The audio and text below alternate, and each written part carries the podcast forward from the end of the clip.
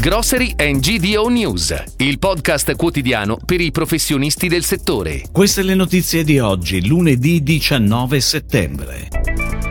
Il 51% dei consumatori cambierà negozio di fiducia. Nuove norme europee per la plastica riciclata in confezioni e alimenti. All'estero consumi sostenuti, ma in qualche paese gli incrementi non compresi. Boom del food online più 17%, ma la vera sfida è la logistica. Nuove nomine in PRG Retail Group.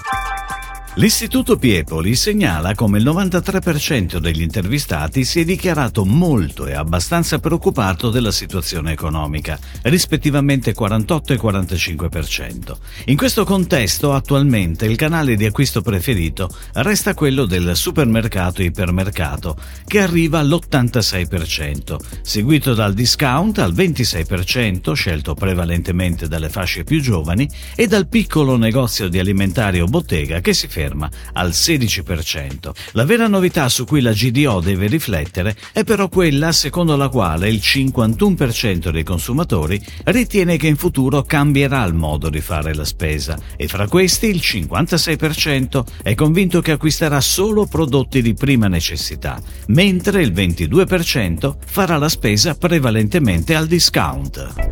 Ed ora le breaking news, a cura della redazione di gdonews.it.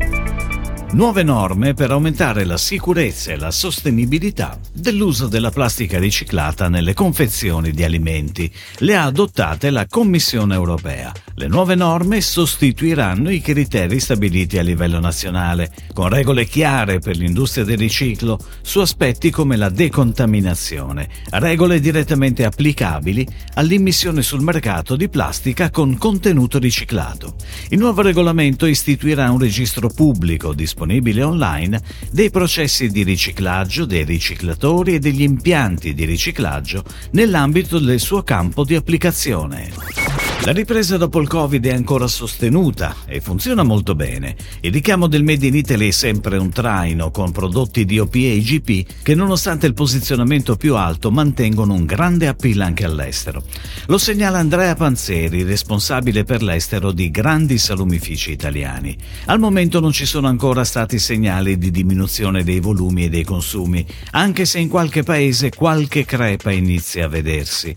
Parliamo di luoghi in cui l'attenzione al prezzo è più marcata, per cultura come in Germania o per problemi di reddito disponibile come in Grecia e Portogallo. Si consolidano nel 2021 le vendite online di cibo e bevande, con un tasso di crescita del 17% pari a 700 milioni di euro, arrivando ad un valore complessivo di 4,78 miliardi di euro. È quanto emerge dall'osservatorio e-commerce B2C del Politecnico di Milano, precisando che l'enogastronomia vale da sola 1,62 miliardi, più 17% sul 2021, con un'incidenza sull'alimentare online del 38%. 28%. Un settore in forte crescita che deve fare i conti con la logistica. Il Covid-19 ha fatto da catalizzatore del settore agroalimentare, portando ad un salto nel futuro di 10 anni e allo stesso tempo acuendo l'urgenza delle sfide che il mercato si trova ad affrontare. Divenire il primo Kids and Family Hub in Europa, integrando e rafforzando le competenze trasversali e mettendo in atto sinergie per generare economie di scala in tutti i mercati. PRG Retail Group, il gruppo italiano noto per i suoi brand come Prenatal, Toy Center, Bimbo Store e altri, annuncia alcuni importanti cambi ai vertici aziendali. La nuova organizzazione vede Massimo Arioli nuovo Managing Director e Chief Operating Officer, mentre alla guida della nuova Business Unit Textile and Child Care c'è Alberto Rivolta.